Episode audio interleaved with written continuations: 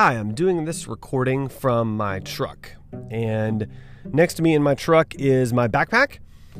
And I'm thinking about the power and freedom that mobility gives to us. In my backpack, I've got basically everything that I need to get work done. And I can even record a pretty high quality podcast from my phone in my truck. Recently, I went on a work trip to London for a week and I took just one backpack for all of my business goods, for all of my clothes, everything. One week, I did do laundry in the sink, I'll confess, but that mobility gave me this amazing freedom. When I got off the plane, I didn't have to find any baggage, I didn't have to pull anything or roll anything behind me.